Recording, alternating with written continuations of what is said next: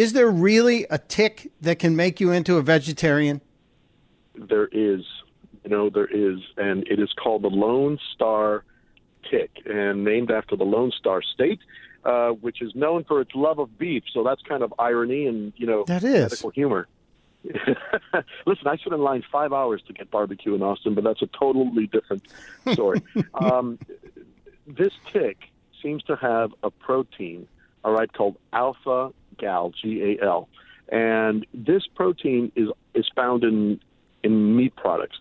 What happens is that if you get in you get infected by this tick, your body views this protein now as something foreign, and it makes antibodies against this protein.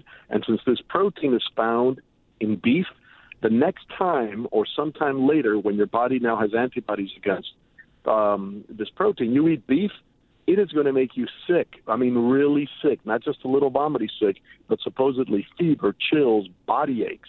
So wow. even though it doesn't make you quote unquote a vegetarian, it makes you not want to eat any beef whatsoever because you get really sick. Now, is it something that's going to wear off? You know, with time, we don't know. But it is this tick. It's a deer tick.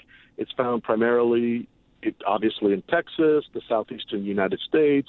You know, a little bit up in the pines of New England.